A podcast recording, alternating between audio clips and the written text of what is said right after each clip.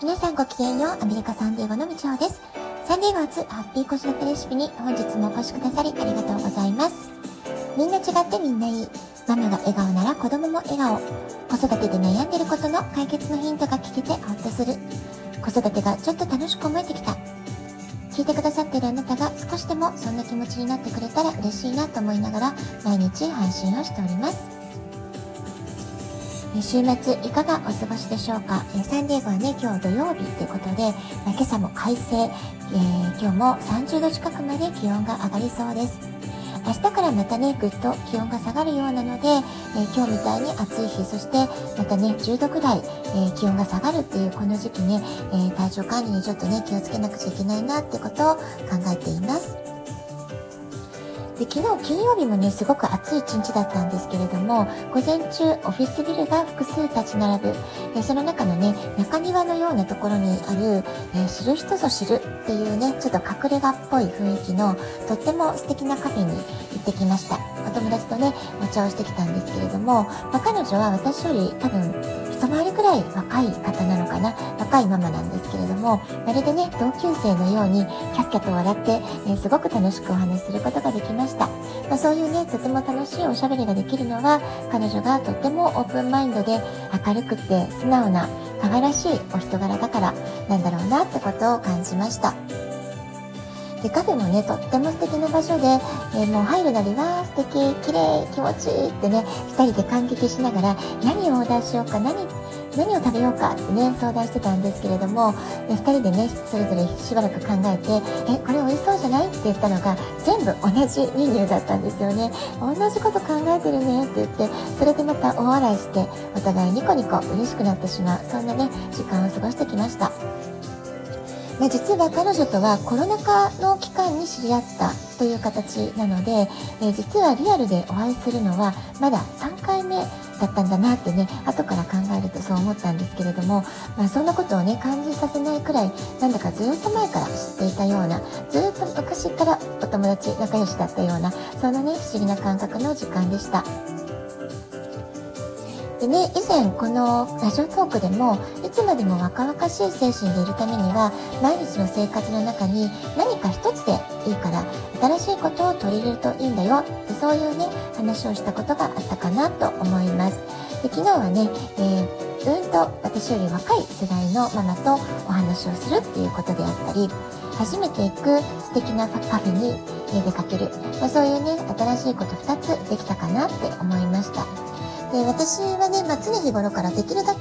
若い世代の方と話す。それはね子どもたちも含めてなんですけれどもだからその小学生とか幼稚園ぐらいの子どもたちと、えー、もう同じねこう気持ちになったかのようなちょっとね目線を子どもたちに合わせて、えー、いろいろおしゃべりするっていうのも大好きだし、昨日みたいにね一回りぐらい若いのかなって思いながら、まあ、そういう世代の方がどんなこと考えてるのかなっていうのをね、えー、お聞きするのはすごく勉強になるしすごくいろんな刺激をいただけるので、まあ、すごくね、えー、大切にしていきたいなって思う時間でした。子育てのこと仕事のこと本当にねいろんなおしゃべりをすることができてとても楽しかったんです。そしてね彼女が選んでくれたカフェの場所もね本当に素敵だったんですけれども、まあ、どういったところが素敵かっていうと本当にね自然のこう雰囲気がクリエイトされてるというか水のせせらぎの音が絶えず流れている、まあ、滝滝がね、えー、ちっちゃな滝があるかのようなそういう空間が作られていて、えー、日常の中の非日常空間といえばいいんでしょうか。かねちょっとこう本当に都会の中にいるんだけれどもここのカフェにいると、ちょっとワンデートリップ、えー、ちょっと山の中にね、森の中の、えー、一角にあるそんな隠れ雑貨カフェに来たかのようなね、そんな錯覚が起こるほど、とっても素敵なところで癒されるねっていう感じのね、時間を過ごすことができたんですね。で水の音をね聞くと心が落ち着く安心するってあると思うんですけれどもそれはなぜだろうっていうのをねちょっと昨日調べてみたんですね。そしたらまあ諸説ありました。人間がいつも水が周囲にある環境で進化してきた動物だから、まあ、そういう進化にね関わるところでの、え、理由であったりとかあるいは胎児の時に母親の体内で聞いていた音に似ている。いつもこう水がね流れ続けているそういう音が、まあ、体内で聞いてた音に似てるんじゃないか、まあ、そういう説もあると。それから水の流れる音には F 分の1揺らぎと呼ばれている人の心をリラックスさせる効果を持つ波形が含まれている、まあ、そういうねこう、まあ、バイブレーションというかリズム、まあ、そういったものが、えー、あるからなんかほっとするリラックスするっていう風にね感じるんじゃないか、まあ、そういうねいろんな理由があるそうです。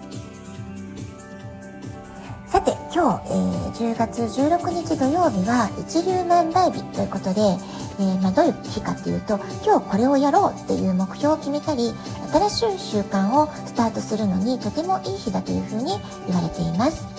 一粒のもみが万倍にも実る稲穂になるまあ、そういうねところから、えー、一粒万倍日という言葉がね付けられているようなんですれどもお祝い事開店開業宝くじを買う、まあ、それ他にもね、えこれから大きく発展させたいと思うことをスタートするのには最適な日というふうに言われています。スキルアップのための勉強を始めるとか、新しい習い事を始めるとか、新しく何かを始めるにはぴったりの日ってことなので、えー、ぜひね、えー、これを聞いてくださってるあなた、何かやってみたいことあるかな始めたいこと何かあるかな、まあ、そういったことをね、考えるところから、今日土曜日を、えー、一日ね、大切に過ごしていただけるといいんじゃないかなっていうふうに思います。で私はねこの1週間ちょっとね、まあ、忙しかったっていうのもあったのかな。なんかあまりよく眠れない日が続いていたんですね、えー、なぜかなってちょっと考えてみたんですけれども、まあ、ステンドグラフィスの、え、ティファニーランプの作業をね始めたっていうのもあってその作業はね結構楽しいので夢中になってしまうがあまり時間を忘れて没頭してしまってふと気がつくとすごい深夜になってしまっていたりとかね、え、あるいは、まあ、週の後半は、え、セミナーがあったりしたので夜こう1時間びっしりとこうね緊張感を持って一生懸命話すってことをやった後は逆にもう脳がね興奮状態になってるというか頭が冴えてしまって眠れなくなってしまった。ったで、まあ、そんなこともねあったかなと思います。なので、まあ、私の反省としてはちょっとその、えー、夜型の生活になってしまって早寝早起きのいい生活のリズムがちょっとね崩れてしまってるなっていうふうに感じています。良い睡眠をとることは健康のためにはすごく大事なこと、ね、それからお肌のね健康というか美容のためにもねすごく睡眠しっかりね、えー、10時とか11時ぐらいまでにはね、えー、ちゃんと寝たいなって思ってるんですけれどもそれがちょっとねきちんとできなかったってことで、まあ、今日からまた気持ちを入れ替えて早寝早起き習慣を取り戻そうというふうに思っています。言いながらね、今朝もなかなかちょっと 実は起きれなかったんですけれども、やはりね、えー、朝のウォーキング習慣もなかなかこう続かない1週間だったので、今日はね、まず何はともあれ、えー、ビーチのところで歩いてこようということでね、朝のウォーキングから土曜日を、え、スタートしたっていうところです。えはい、あなたは、えー、今日の一粒万倍日から始めたいこと、えー、どんなことあるでしょうか、えー、こんなこと始めたよとか、こんなことをやろうって決めたよとか、決めるだけでもね、えいいみたいなので、もしそういうことがある方は、ぜひお便りで教えていただけると嬉しいです。